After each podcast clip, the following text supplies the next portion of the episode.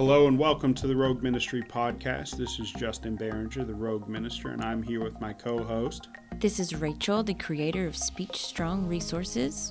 And together we are co founders of Diapers, etc., and of course, host of the Rogue Ministry podcast, creating and sustaining faithful ministries. Well, here's the Rogue Minister on a special COVID 19 episode of the Rogue Ministry podcast. We've decided to switch things up a little bit and offer a few interviews um, in one podcast, namely focused on what it is that church groups are doing in response to this pandemic and how they're helping both their own congregations and their communities beyond their congregation. So, this episode and the next several episodes will be focused on that very topic because I know many of you um, are out there thinking I would really like to help. Uh, I've got maybe some free time or some some money, and I, I don't know the best place to serve, the best best place to give, or I'd like to serve in ways that I usually do, but I'm not exactly sure how to continue doing that safely, and all of those kinds of questions so in this episode we have two interviews. We have one with brandon pierce and brandon is a, a long time friend of of mine. Uh, we go back a long time. We spent a lot of time together at scholarly conferences and even stayed up a couple late nights discussing theology and the like. Uh, he's currently the senior minister at the stamford church of christ in uh, connecticut uh, he's also pastored a few churches here in Texas. He has both undergraduate and graduate degrees in biblical studies and theology from Abilene Christian University, and he's been very active um, with the Christian Scholars Conference, which is an academic conference um, in which he chairs a section that actually uh, focuses on the connection between the church and the academy. So Brandon will be the first person that we hear from. And then the second person that we're going to hear from is Mitchell Boone. Mitchell is actually our uh, pastor that we currently have uh, at White Rock UMC here in Dallas. And Mitchell has been a great friend to us for a couple years. We were actually introduced before we moved to Dallas, so I started talking to him on um, Facebook, Facebook Messenger actually before we ever moved to town, and we became friends. And through that friendship, we decided that uh, it would be a great church to to to join and be a part of. And Mitchell's a very creative thinker, and so I knew he would have some great ideas. And I've already seen some of what our church is doing. Mitchell did his master's of divinity um, at the Iliff School of Theology in Denver. Um, and then he did an internship at the House for All Sinners and Saints there. Some of you recognize the name of that congregation. And now he is the pastor at White Rock UMC, and he's really been leading our church uh, through this time, trying to figure out how to best help our community and help, like I said, help our congregation as well. So I hope both of these interviews are helpful. I hope you can take away. Uh, a few ideas perhaps that that you can just steal and say hey these are great ideas. Let's take them back to our community if they're helpful. And also both mitchell and brandon are a little bit more uh, theologians i think than perhaps the average pastor. And so there's some good uh, ruminating on the sort of theological reasons, the why we're doing the kinds of things we're doing and doing them in the ways that we're doing them. So hopefully you'll get some ideas there. And for those of you who are maybe preachers or something yourself, might give you some things to talk about in upcoming sermons. But mostly we just want these next several episodes to give you ideas about how you might serve during this weird time um, called a global pandemic. And then we'll start thinking in later episodes about what it is that we can do once we've moved on to quote the new normal. Hi, we're here on the Rogue Ministry podcast with our friend Brandon Pierce, who's the senior minister at the Stamford Church of Christ in Connecticut. Brandon, how are you doing this evening? Man, I'm doing fantastic. I'm so glad I get to hear your voice. Well, I'm glad I get to hear yours as well. For those of y'all who don't know, Brandon and I are old friends, so it's good to chat to an old friend. Um, we're focusing this episode and forthcoming episodes of the Rogue Ministry podcast really on responses to uh, the COVID-19 virus to see what churches and other people and groups are doing. So Brandon, I guess that's a simple question I have for y'all. What are y'all doing up in uh, Connecticut? Well, um, really depends. There's uh, there's kind of a couple of different ways that I've been thinking about this question. Um, so one way of dividing it for me is like, what are we doing internally different, um, or what are we doing externally? Um, internally mm-hmm. being like, how are we rearranging our church life in order to continue to uh, have that church life, which I consider to be a valuable thing to the world, um, and uh, and then externally being, you know, how are we actually um, reaching out and into our community? So um, uh, externally is probably the more interesting one, uh, more interesting place to start. So um, right away, when um, up here in Connecticut, we're kind of at the epicenter of it in um, the United States. Where I am is um, the first county on the border to New York. Um, so we're in what's called Fairfield County, and uh, basically we're right next door, and we're probably it's going to be about as bad as it is in New York City, which is about 30 miles away.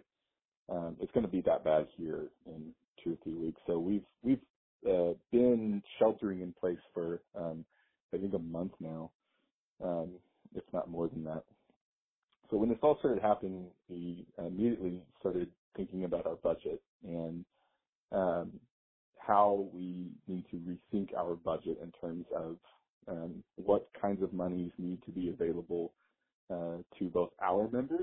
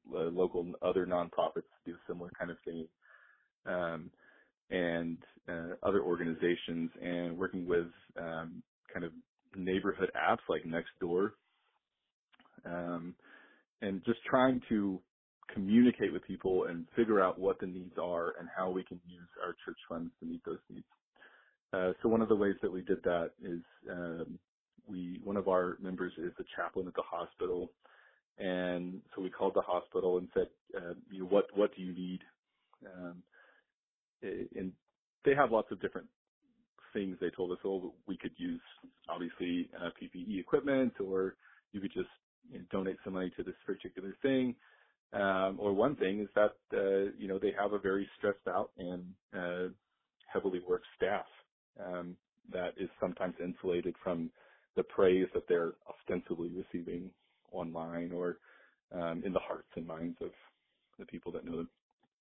So we worked with a local business to um, uh, get them breakfast, basically, um, and it was built around both helping a local business and um, attending to uh, the kind of morale needs at the hospital. Um, and this is basically not just a one-time thing, but set up to be continuous um, as far as um, how the hospital representative that I've been working with um, says, okay, we, we're going to need it this day, and we're going to need it this day and this day, and several other churches and other charitable nonprofits have kind of come along board in doing this work. So we've got a, a nice, really spaced out schedule. So um, it's a really nice thing that we're working together, doing a little, little bit of research, not just throwing money at things, but we're actually kind of making contact with people. We're paying full price for the bagels and the coffee and, and all the other stuff so that um, people don't have to like, and local businesses, they don't have to sacrifice. Um, they can actually continue to pay their employees. Um, so we're, we're doing that kind of stuff with the extra funds that we've set aside in our church in order to meet those needs.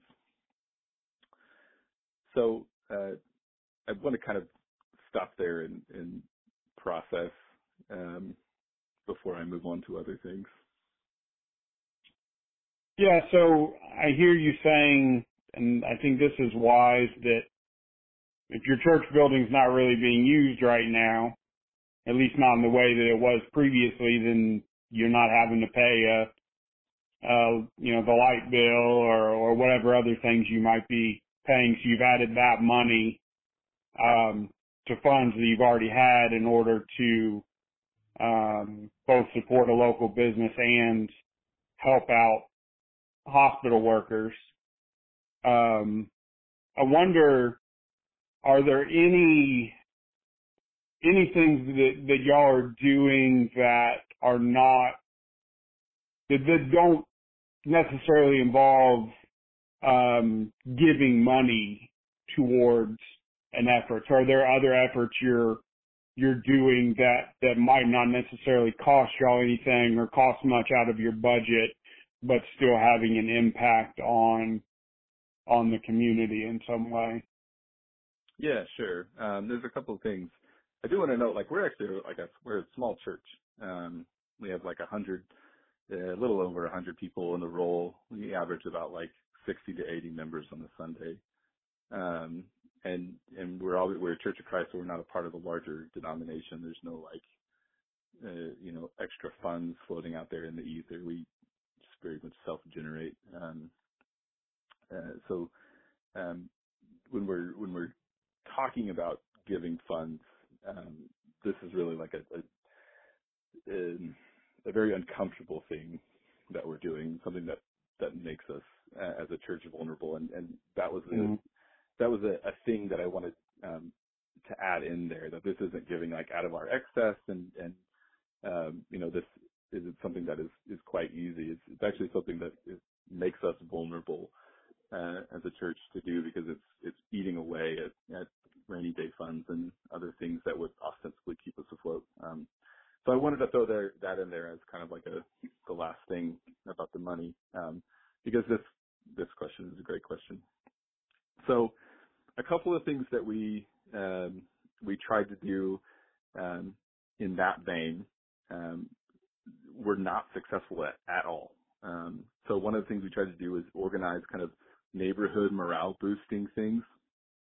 Mm. Um, we tried to work with um, the people that we knew in our neighborhood and um, other kind of more abstract kind of social media type connections to get people to put up stuff in their window and organize people doing a, like a um, scavenger hunt to find particular things. Would you know, you, you just go around your car and you're like, oh, that's there and that's there and that's there. That failed miserably. It was a terrible idea. Uh, well, it, no, it was a great idea, um, but it it it, was uh, not something that people were interested in doing. Um, mm. So that was unfortunate. Another thing that we tried to do was a blood drive, um, because if you're connected at all with like Red Cross or um, other blood services, they're just throwing out um, wildly that there's a blood shortage. And um, we do a yearly blood drive anyway, and so we uh, said, okay, let's kind of um, let's do this. Let's make sure it happens. And we worked with them to figure out, okay, what are you doing uh, precaution wise? Is this safe for people to do? And um, yes, yes, yes, we were working through it. And then finally they said, okay, it's just getting so bad there that we can't do that anymore. So we had to cancel our blood drives. Um, but I think in other places where um, things aren't as bad, uh, where um, like in Texas or uh, other places where you've had a bit more time to prepare and take this seriously, um, it might not be uh, canceled. You might could still legitimately run a blood drive, um, and they take so many different precautions to make sure that um, you're safe there and you're not going to continue to spread this and make it worse um, for doing this very um, truly essential thing. Um, so those two things didn't work, um, which is a real shame.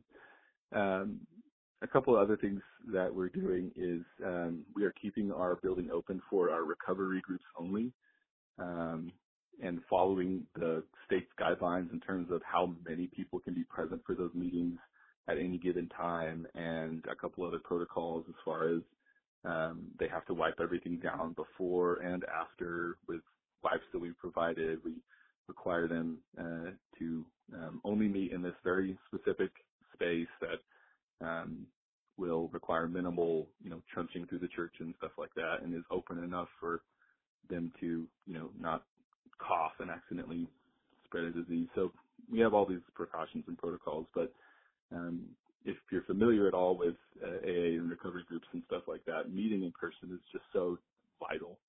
And oh so, yeah. Um, we have groups of uh, no more than five who are meeting at their normal time that they would have met um, had this crisis not gone on, um, because we have about five recovery groups to meet anyways. So um, some of it is. are those, are those considered there? Are because um, I know that a lot of places they're talking about essential services, essential businesses. Are they considering recovery groups as as a part of that, or have y'all just said, "Hey, this is something we think is important, so we need to move forward with with doing that with the appropriate precautions"? Definitely the latter. Uh, I mean, we're we're following state guidelines in terms of how many people can or should meet together um, and things like that. But uh, I I don't even. I, it's not a business, so I, I don't think the the um, uh, state would say it's essential. That it, it almost kind of that um, application wouldn't apply. Yeah, I would I think that most mental health folks and and folks in the recovery community would say it's essential. I was just curious. Yeah, because I think yeah, I, I would say it's essential. I would make that argument if if um if we were hosting recovery meetings that they're they're essential because people's lives are literally on the line um, on a regular basis in terms of recovery. But anyway, I was just curious about that. Yeah. For any other churches that might be doing or wanting to do similar things with their recovery groups that they have meetings. Yeah, that's a great question. Um, so just a few other things that I'll um, just put out there into the ether. Um, we, uh, like everybody, are, are retooling our in, internal life, um, how we continue to be a community of Christ. Um, and some of that involves kind of uh, Lectio Divina studies um, during the week, a couple of times during the week via video conference software. Um, uh, some of it is uh, we've uh, divided our congregation up amongst the the elders um, and some of the leadership and and tag them to call a certain amount of people every single week. And so um, we're having this kind of pastoral presence, and I'm making an effort to try to call through the church list as well. Um, I was very ambitious and wanted to do every single person every single week, and that just turned out not very realistic. But I'm I'm making yeah. it through. Mm-hmm. Um, and so we have this I'm in more contact with people than I was um, because of how often we're trying to kind of touch base um, person to person wise. Um, and then one of the cool like idea things um, that my wife came up with was um, we've got kids with birthdays and um, young people who are like supposed to graduate college or high school or whatever, and, and huge disappointments that they're now not able to do that.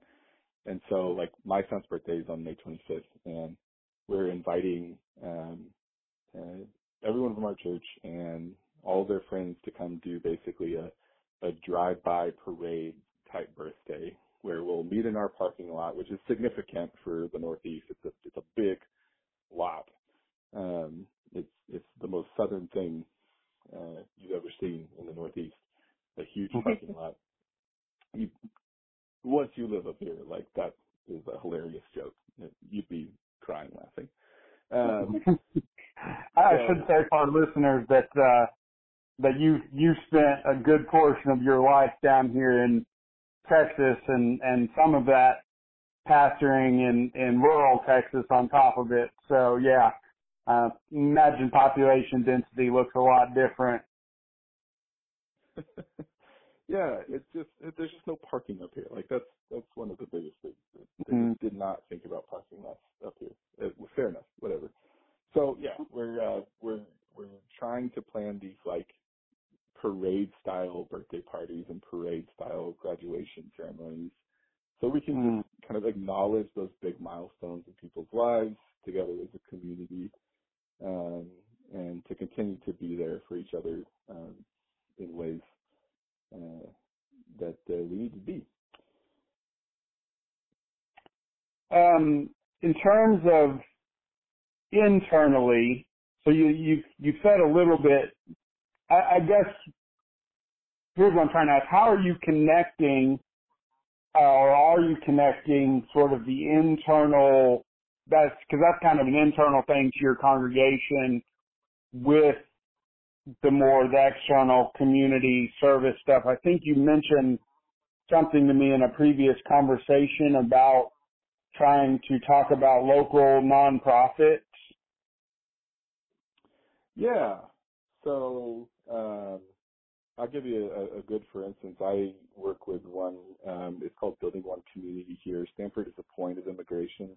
A lot of people come through Stamford, um, and um, there's a big, wonderful, amazing nonprofit here that is um, who's who tries to serve uh, actual immigrants um, who are coming in, whether they uh, have have papers or not. Like their status isn't questioned. It's just if you uh, are here and new to this country, you can come here and get a load of services. Um, and one of their main services is just um, uh, ESL, ELA classes. Um, and I've worked with them for the last couple of years, um, helping in that part of it um, as a tutor sometimes, as a class teacher sometimes, with with upper level students, level four students, um, because my uh, they they work with immigrants from all over, but the times that I'm able to be there is in the morning, and in the morning is when most of the um, Spanish speakers are there. And my Spanish is is um, okay, and and their English is very good, so we can um, work on things like fluency and stuff like that. So, anyways, instead of actually being there and being present, um, now there's this opportunity to go on Zoom calls or Skype calls or go to GoToMeeting or whatever and work with people in those capacities. Um, and as people are kind of now relegated to their homes, um, and they may find themselves with, with lots of extra time, um, we're encouraging people to um, find ways to devote their time uh, to these organizations. Um, we also just try to like increase awareness, so we um, send out emails every now and then with saying, okay, hey, you should be aware of this, this nonprofit, it's it's worth your money if you've got some money you want to donate, or think about this nonprofit, or you know, so on and so on. Um, but that's kind of just making sure that people are aware of yeah. of what's going on and how things may have changed with those nonprofits. It sounds like um, you're keeping people in your congregation sort of up, up to date on on those different organizations if I'm hearing you right. Yeah, exactly. Um, pointing them in their direction. You know, we obviously we always want um, to encourage people to like you know support local businesses, um, but I, I, I don't think people like understand the work, the tremendous work that nonprofits do. Um, you run your own, so you know this very well. Um, that it's just such a, a fundamental need, and uh, a lot of them are really suffering now. Um, so we just want to um, not only, uh, you know, I want to bring this back to money again, um, but that's just such a, a vital part of our capitalistic life. I guess that so much of it comes back to that. Mm-hmm. Um, when we uh, uh, talk to the leadership about but what do we do about giving to the church? Um, there was a, a palpable agreement that um, in in some ways we need to discourage people from giving to church. Um, you know, saying, look, you know, there's a lot of you who are going to lose your jobs. There's a lot of you who are who are just going to be very stretched right now, and we don't want you to give to the church. You know, um, but then there's a lot of people in our congregation that are extremely wealthy. Um, they're well off, and their income isn't going to be dramatically affected by this. Some of them it will, but some of them it won't. And so it's kind of like if you're able, as you're able, give to the church, but also like give to these other places too. Like it's not a competition. Uh, and if we get a little bit less this month and they get a little bit more, you know, that's that's going to be okay. That's a that's a rare and amazing thing to hear a church leader say. Um, that maybe sometimes your money ought to be given elsewhere might be more helpful elsewhere. I appreciate that. I, unless you have any other examples or, or things you want to mention, I've got a another um, question for you, but I wanted to give you a chance if there are any last things you wanted to mention before moving on. Yeah, um, you know that's that's really it. Um, we're uh, always striving to think creatively about what we can and can't do, but I think um, we're just a normal church like everybody else, um, and we're you know certainly not saving the world by any of, any of these things, um, but um, trying to uh, live out the gospel um, as best as we can in, in these small sorts of ways. So I'm I'm really glad that you're doing this, uh, mostly because I want to hear what other people are doing and steal their ideas. Well, that's that's what we're hoping. Uh, so the other question that I wanted to ask is really what's what's been motivating y'all both in, in sort of practical ways, but but also theological ways. I know that um, you are I don't want to say rare, but maybe it's true among pastors in that you're a genuine scholar and theologian. And I know you think through these kinds of things. So just, yeah, what's been your motivations that y'all kind of come to practically and theologically? Um, you know, the, the, the main thing, I, I think this is why theologians need to work in a church. Um, is, is because our our motivations are just so messy right now. Um, mm. They're all over the place, and, and there's no systematic tie-in, and some of them suck, uh, and some of them don't. Um, and and I think maybe that's just you know how how it's got to be, and and we we can strive to you know make the sucky ones go away. Um, and, and some of them are just like really simple. Um, so one of the big ones is just like needs based, trying to figure out what people need and trying to meet that need. Um, that's the practical motivation.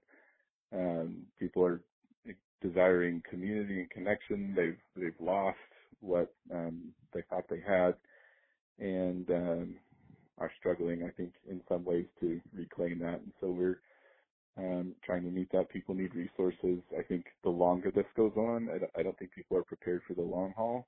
Um, mm. I use the example in the last couple of sermons that like I can do five push-ups anytime, but like when it gets to 15 push-ups, um, my body starts to start asking me important questions about why I'm doing this.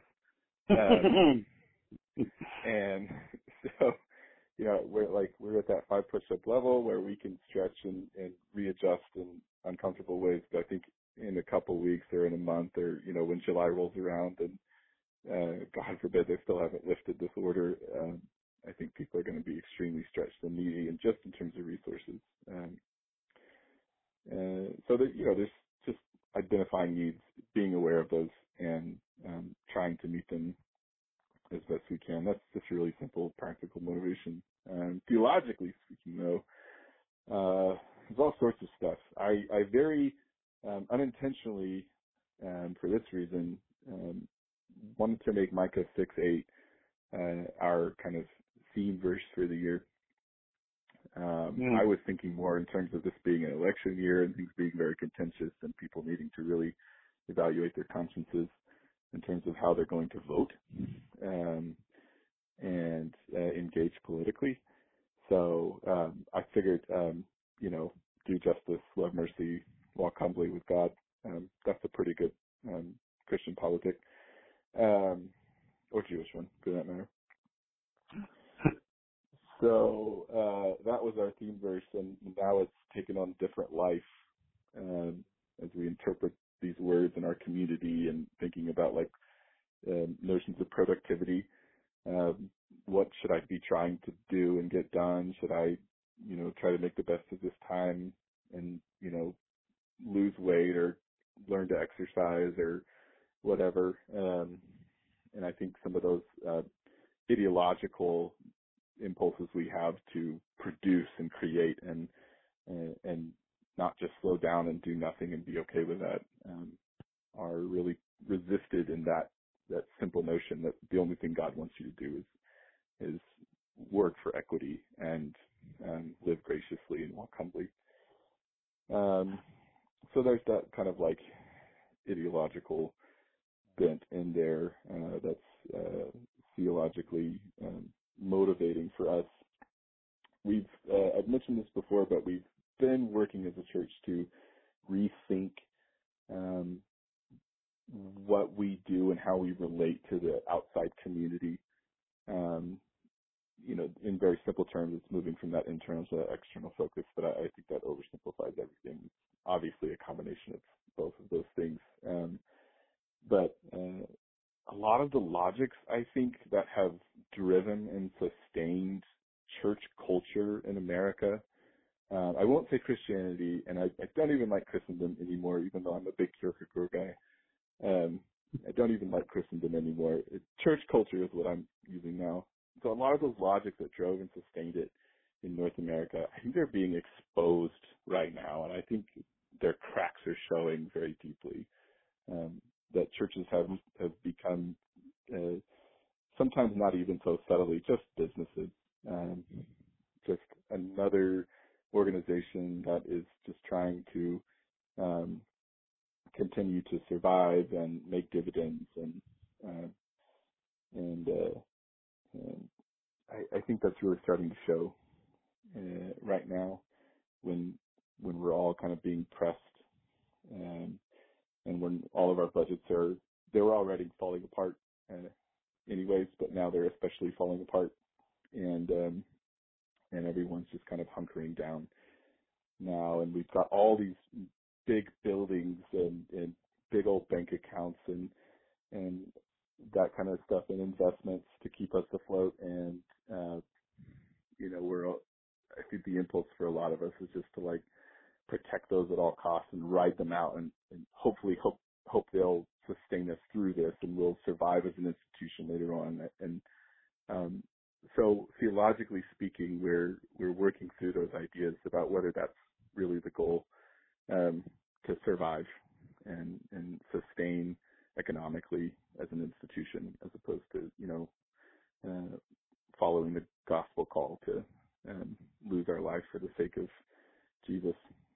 Um, so that's a big. Again, I'm really impressed to hear that because.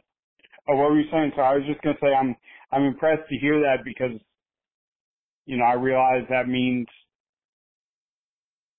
you didn't say it directly, but you know, your salary might be on the line and I don't know. I, I hope other church leaders out there are listening closely to that because I think that is a a really important word right now. But keep going. You were saying something. Yeah, yeah. Um, I try not to think about that. well, I'm not, glad I'm glad I could bring bring up a happy thought for you. I've got that bravery that's a result of ignorance. That's what I'm writing right now. Um, uh, so, uh, but yeah, I mean, I, I, that's a reality. Um, but there's there's just this deep comfort um, that I think you can only access if you're truly like living your faith out with as much integrity as you can muster. Um, mm.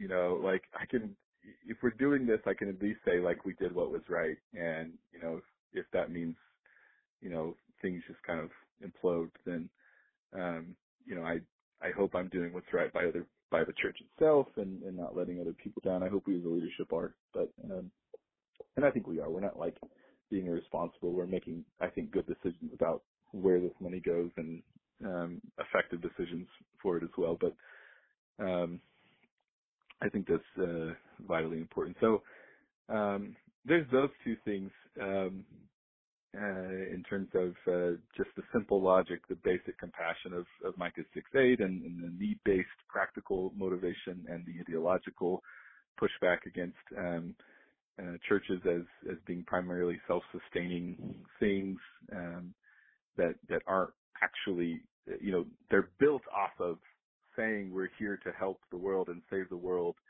Um, uh, but when push comes to shove, we're, I think a lot of us, um, are really tempted to like drop that, um, like a bad habit. Uh, but the mm-hmm. last thing that I, I wanted to just bring up is the theological motivation. And, and again, like my Church of Christ roots are showing here because I'm just going to go back to scripture and, and not say anything about highfalutin theologians. Um, because Micah six eight is our big verse, uh, and uh, we were uh, right smack in the middle of a study of Micah so we can understand, you know, what that verse is actually all about. And Micah has very quickly become like one of my absolute favorite books in the whole Bible. Like once you really study it at, at, at a scholarly level and get the picture, um, get who Micah is and what he's actually saying.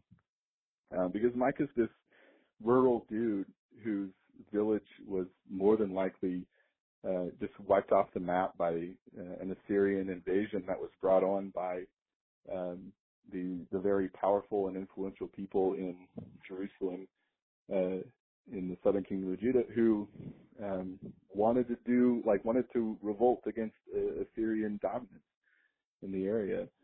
And so there's this like deep political rage that um, is is not even below the surface. It's just wildly out there. Micah is is unbelievably uh, furious at um, the the rich and the powerful, some of whom he actually accuses of saying, "You you thought you were going to profit off of this," um, hmm. and and now he finds himself as a refugee in Jerusalem.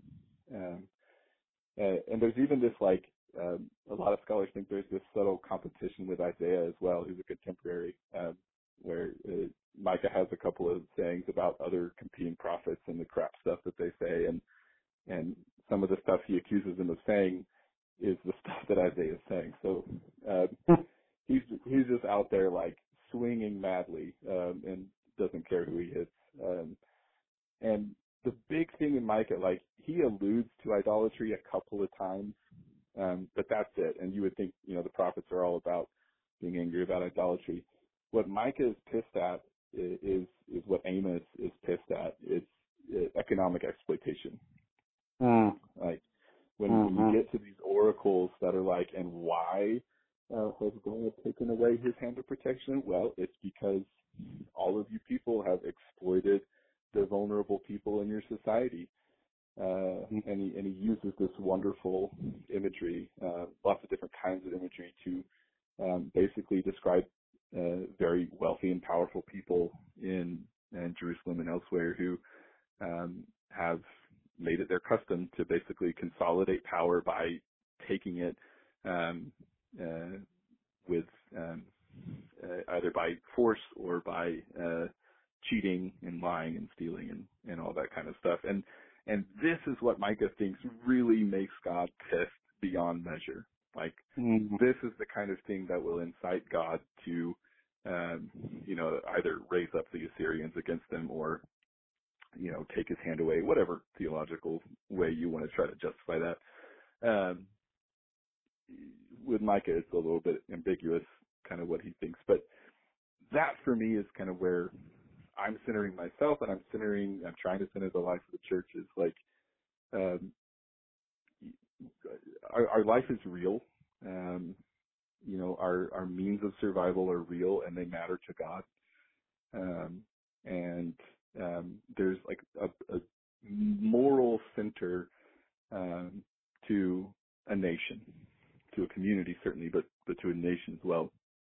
And, um, Micah isn't just saying you're bad politicians and you're bad military strategists. He's saying like this, this whole, uh, you're, you're morally corrupt and, and that is leading to this disaster. Like that's what's at the heart of this national disaster of the Assyrian army knocking at our door. Um, so trying to listen very carefully and learn those messages about like what really incites God's anger.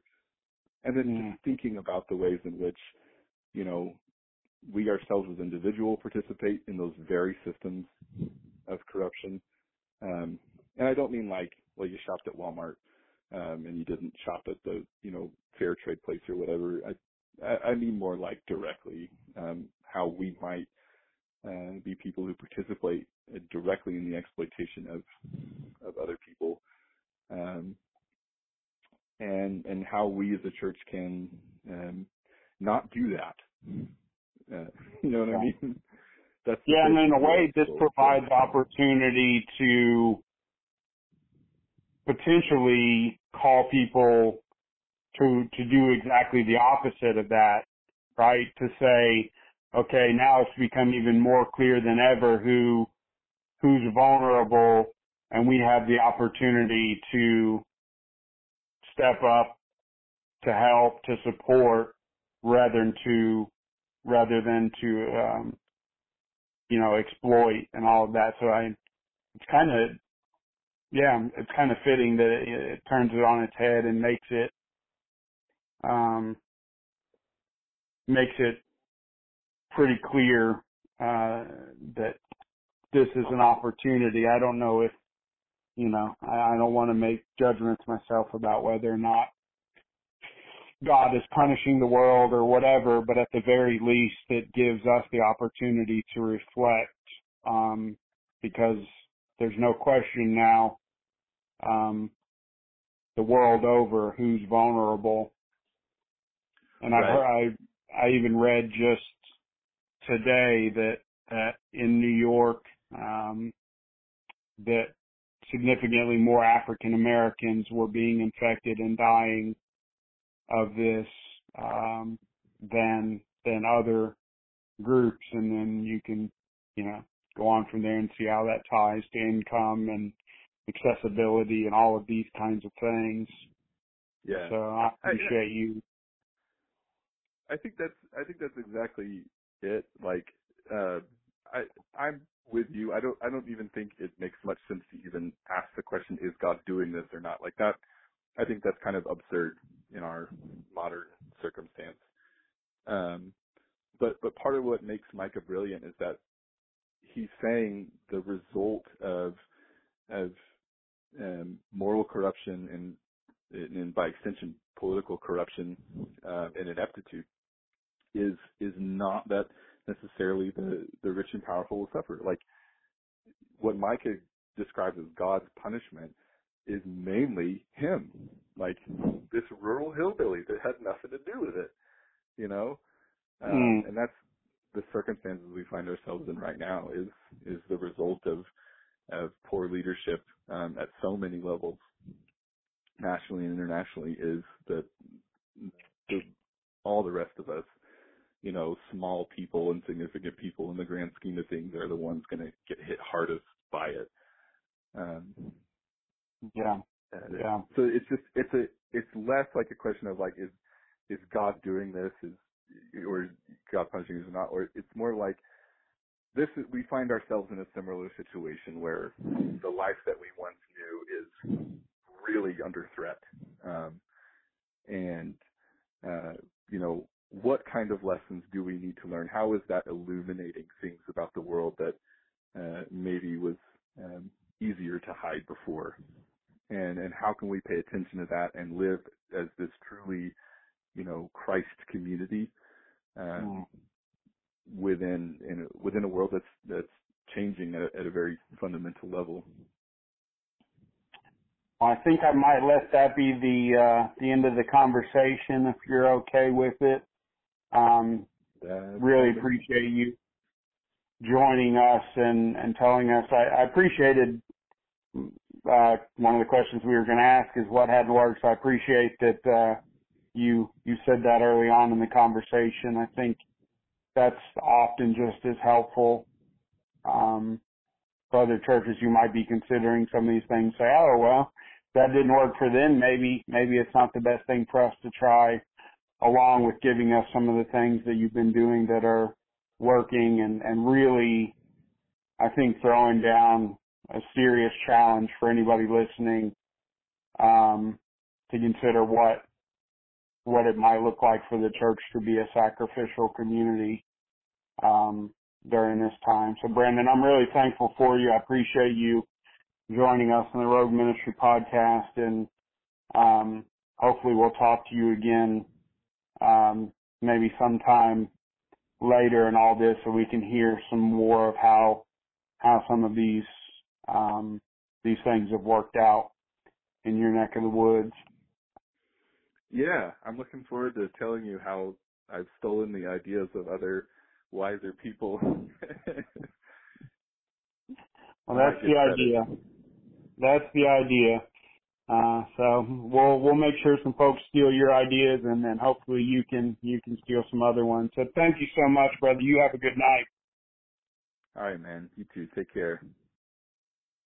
Well, welcome to the Rogue Ministry podcast. We have with us Mitchell Boone, who is the pastor at White Rock United Methodist Church here in Texas, which just happens to be where Rachel and I attend church. And he also with some other partners oversees the Owenwood Farm and Neighbor Space where Rachel and I do our diaper distributions with diaper, etc. So Mitchell, welcome to the show. How are you doing today? I'm all right, man. Yeah, it's uh some strange times that we are facing. Very strange times. Yeah, yeah. And I, I, I imagine doing this interview in face to face, you know?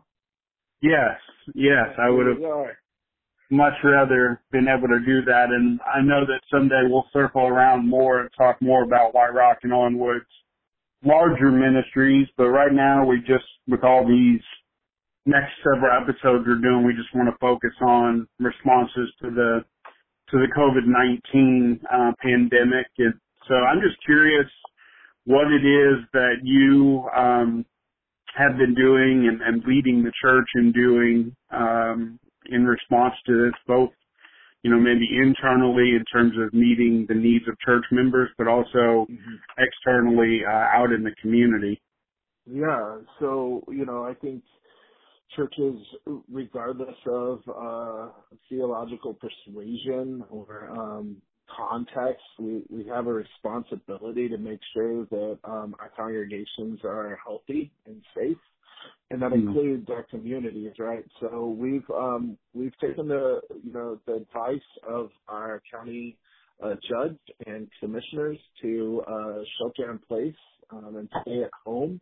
And we're taking that pretty seriously in terms of what it looks like for our congregation to continue to gather. It's happening um, all virtually. And so out of that space, we've we've had to kind of create some solutions to to first connect um, our congregation to one another. We have a variety of ages and um, uh, you know a variety of folks who are comfortable or not comfortable on on social media platforms and and with technology. And so we've had to, really trust that uh, one-on-one conversations can help people get acclimated to this kind of new way of being the church, at least in this interim period. So, you know, we, we've pushed everything online and through uh, digital platforms, but we have not stopped uh, trying to care for one another, um, specifically within the congregation and then our immediate neighborhood and community. One of the ways that we've done that is we created a Google form, really the the the day after our first Sunday where we were digital. We created a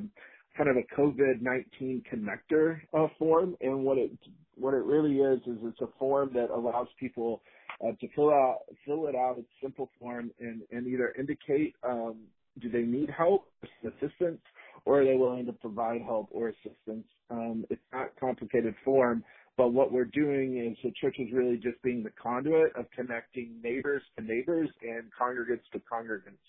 And so mm-hmm. if someone needs something, you know, they just let us know through this form and then uh, we connect them with someone who can provide or help them uh, with whatever that need is. So we launched that internally, and now we're beginning to launch it uh, community wide. And so we have um, we have a really good ratio right now of folks who are willing to care for others or provide um, some care. Um, we have a great ratio from caregivers to those who are in need. Um, we anticipate that that ratio will even out here in the next couple of weeks. As Dallas kind of you know, slowly crawls towards its own surge here locally. But uh, we are prepared on that front, and it's been awesome because this has been a partnership with with our city and our district um, uh, council member Paula Blackmon is also uh, not only adding funds to this work but also promoting it. So it's this really great relationship between uh, the city uh, utilizing uh, faith organizations that are on the ground to help them make sure that neighbors are taken care of. One thing um, related to that, I, I know on our website, on the church website, there's actually a COVID-19 tab on the the main page. Could you talk a little bit about about that? Yeah. Yeah, so one of the things that we realized, and I think everyone kind of knows, is that, um, you know, there is a lot of information that's coming out um, and a lot of different sources. And so we kind of created a, uh, a gathering place for all the information that the church was uh, wanting to distribute to the congregation and also uh, provide some resources that we as staff were coming across that we thought were good and well vetted. And so we created really quickly, and this is the benefit of having a, you know, a website platform that can be edited on the fly. Um, it allows us the ability to kind of to change course and, and change direction really quick, quickly. But we created a, a resource tab that has all the different things that we are providing or hoping to provide both the community and our own congregants.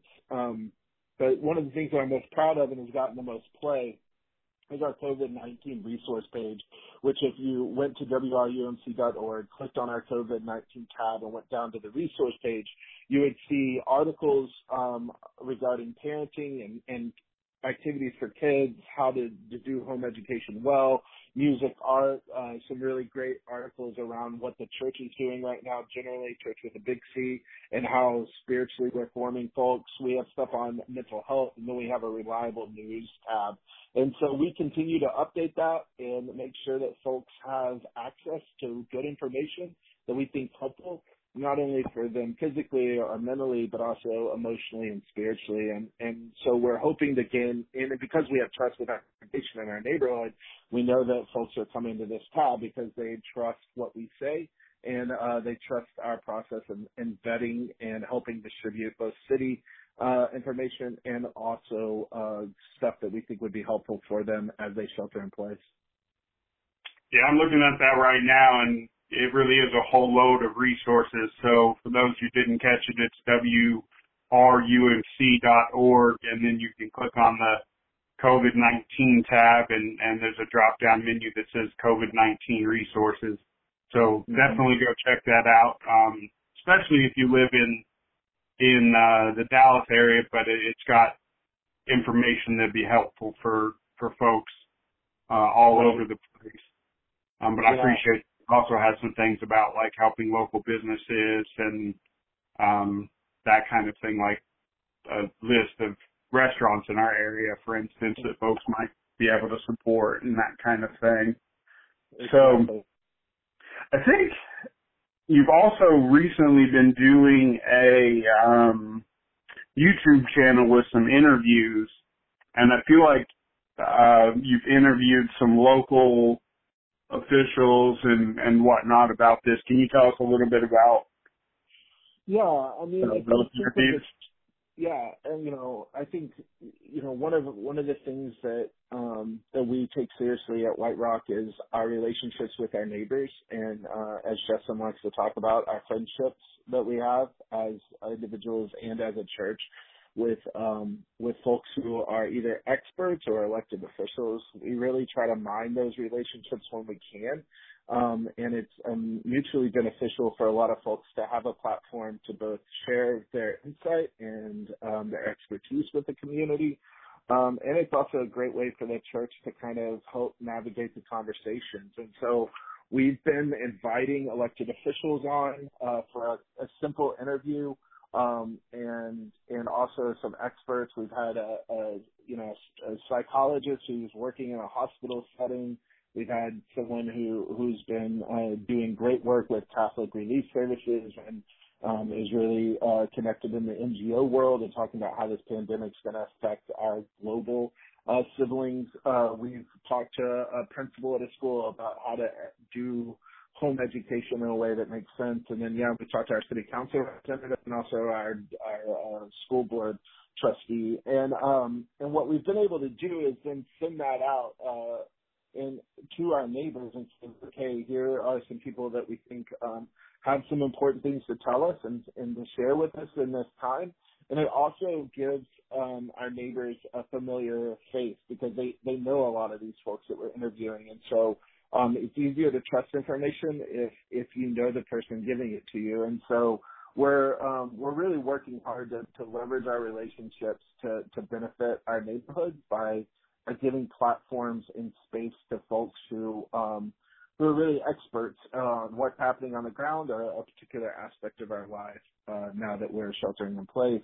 Um, and we've seen a lot of traction with that, and it's been um, a really good thing for the church to kind of enter into this space where typically we're not we're not so forward or out in front in terms of like local politics or things like that, but we can utilize those resources because I would imagine most churches have some working relationship with elected officials and what better way to get elected officials in front of our congregation, sharing what's important than, you know, just setting up a simple Zoom call and recording that thing and pushing it out. So it's a low hanging fruit for us and hopefully it's low hanging fruit for a lot of churches to begin, uh, to begin like just having conversations with folks who have something important to say and, and sharing that with uh, the broader community and y'all are just putting that on the um, church's YouTube. Yeah, so uh, we created page, a YouTube channel. Correct. Yeah, yeah, we were we were kind of behind the time here. We were we were still posting stuff on the Vimeo, and we were doing that for you know a lot of different reasons. But we we made the switch to to the YouTube platform because it's it's universal and, and most folks have access to it and use it often. Um, so we're recording that. Um, most of the time we're recording these conversations. They're also happening live on our Facebook page. You know, we invested in a, in an aspect of Zoom, um, that allows us to broadcast live our conversations. And as we are doing that, um, you know, we're engaging with folks who are in the comment section. And then, um, we immediately upload that, uh, to, to our YouTube channel, which allows folks then to have, um, kind of an archival history of the conversations we've had and then in case folks have missed it or don't have a Facebook profile, they can find it on our YouTube channel. Great. I think those are good resources for folks to check out. So y'all can just go to YouTube and, and put White Rock UMC in the search tab and it'll, it'll pop right up there at the top and you can see some of the conversations. Uh, some of them are just Dallas related, but there's at least a couple on here that are, are, um, would be beneficial for folks like on mental health and things like that. Yeah, Jenny's was really good on mental health. Everything from, you know, the practical aspects of making sure, uh, you know, if you're on medication for your mental health, you're going ahead and staying on top of that to like, how do we actually take inventory of our days and, create some emotional, um, awareness, um, each day. And yeah, it was really helpful stuff, really good stuff and, and kind of a shame that we have to wait till, uh, a, a pandemic for us to actually be having these conversations, but nonetheless, uh, I'm I'm I'm proud that that we've got relationships with folks that allow us to do it. And it really, I think, Justin speaks to something uh, broader, which is how can the church remain um, in the front and um, active and visible in the world while we are no longer gathering together in person? And um, and how does the church remain its, and take on its public role um, and I think that, that that this is one way we're able to do it. It was as simple as doing this, and then you know I just delivered palm branches to folks who wanted them uh, the Saturday before Palm Sunday, right?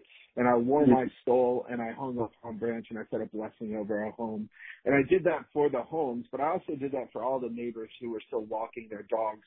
It's you know and and and and still out in the neighborhood. I I think it's important that the church finds. um visible public signs of presence in the world um, because as much as we need great uh, you know we need great um, advice and instruction from our elected officials and from doctors and from scientists uh, the church also has a really important role to play um, and that's you know the spiritual well-being of our communities and it's hard to do that. It's hard to bring that awareness and that um, peace uh, to a community that's anxious if we're not visible. And so how can we be visible in our communities? And I think, you know, everything from, from hosting and conversations, uh, on YouTube to, to actually finding ways to physically embody the space are important, um, as long as, you know, we're staying, uh, staying up to date with our social distancing guidelines. Yeah, I think that's a good question for churches and others ministry leaders to to ask themselves is is how like you said, how can we still be present, still be seen, still be bearing witness, um, mm-hmm. while also considering how we do that, um, based on the safety guidelines that, that have been handed, handed down to us. Um, but that, that ministry of presence doesn't go away just because, right. you know, we don't have the, the capacity to, you know, see each other in person or whatever else it might be.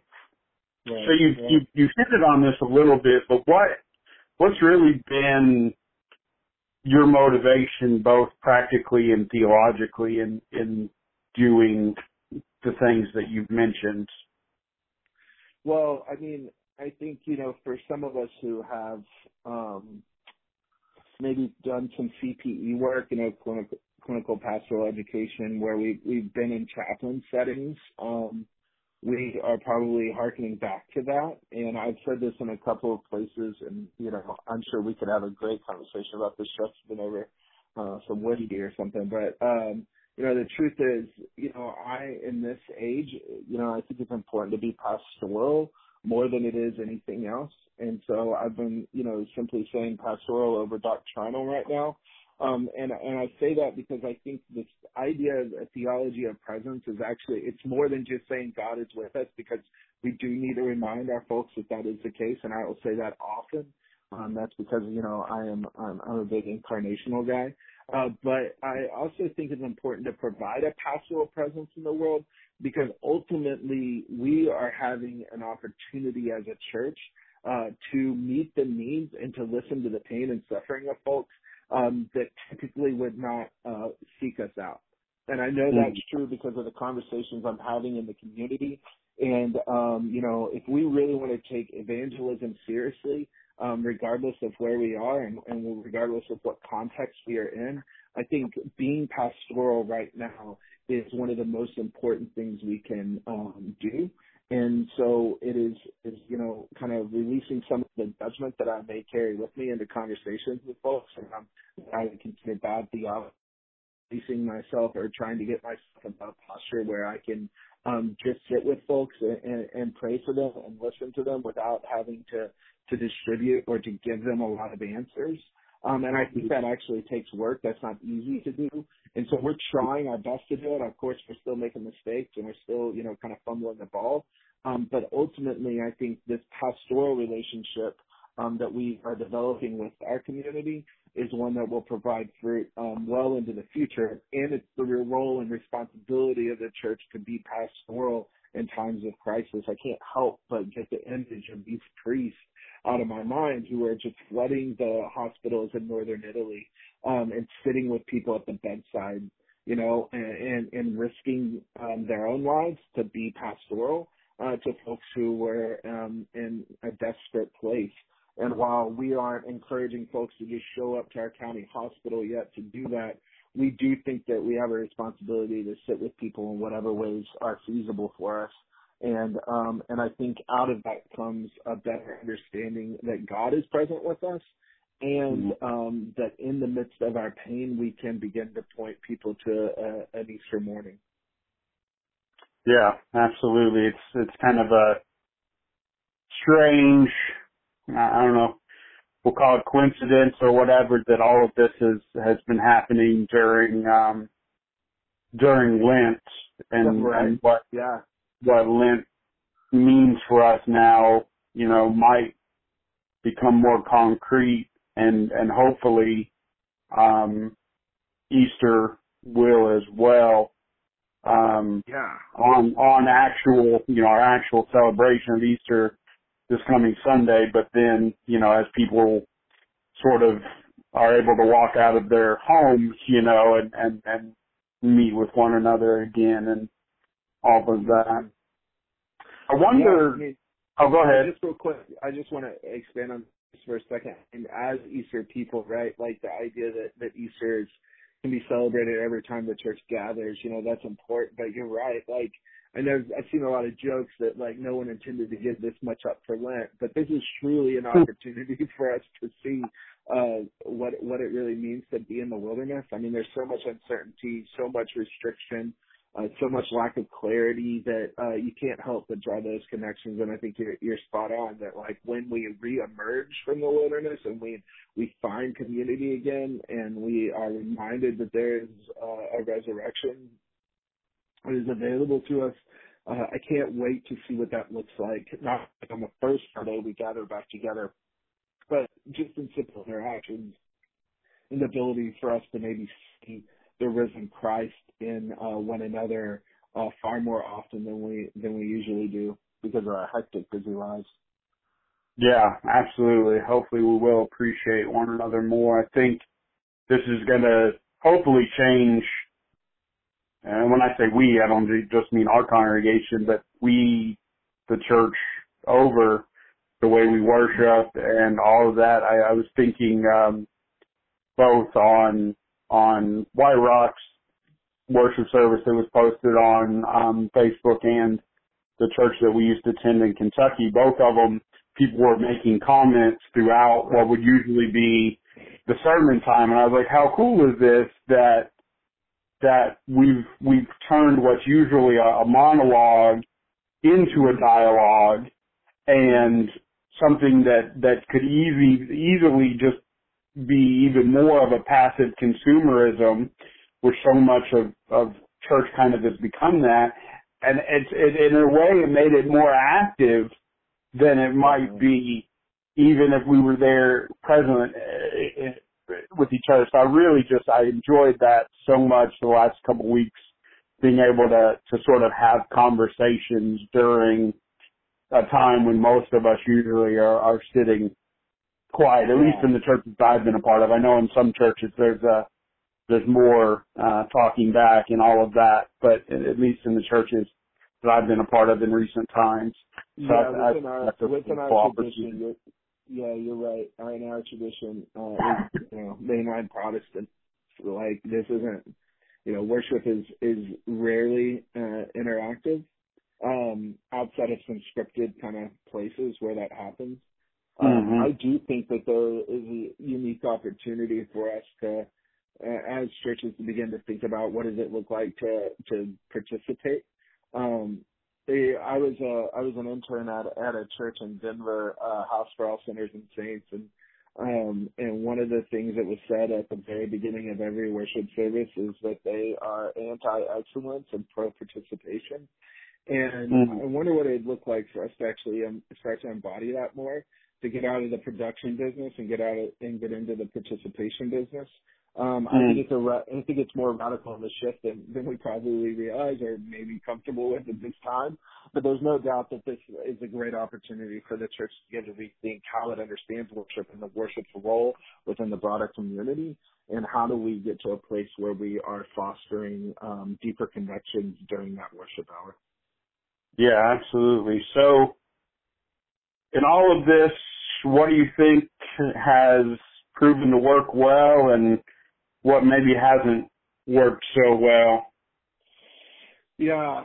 Um, you know, you know, one of the things that works really well, and I'm, I, I trust, and I'm sure that every church is doing this, but um, there is no substitute for the phone call.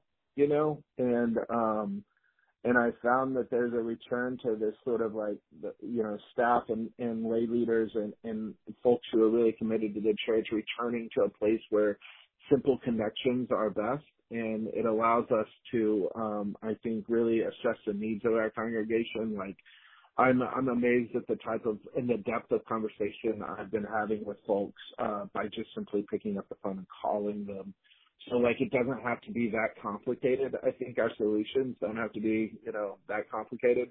Um, I would say, you know, the places where we've we've kind of struggled is when we've overthought um, something and um, or we've tried we've pushed a little too hard in terms of getting the community to respond how we would uh, want them to respond. I think one of the examples that we have is, you know, we were we were trying to get people to send in videos of where they're finding hope right now, and, and that, that's you know easy to do. It's not complicated, but we're probably overvaluing or, or or thinking that folks have time to even ponder that question, let alone like pick up their phone and record and, and send it in. So we're, we're beginning to realize that like our ask of of the community has to be really contextual um, and what someone has the time to do in one context of our church or one demographic of our church doesn't necessarily translate.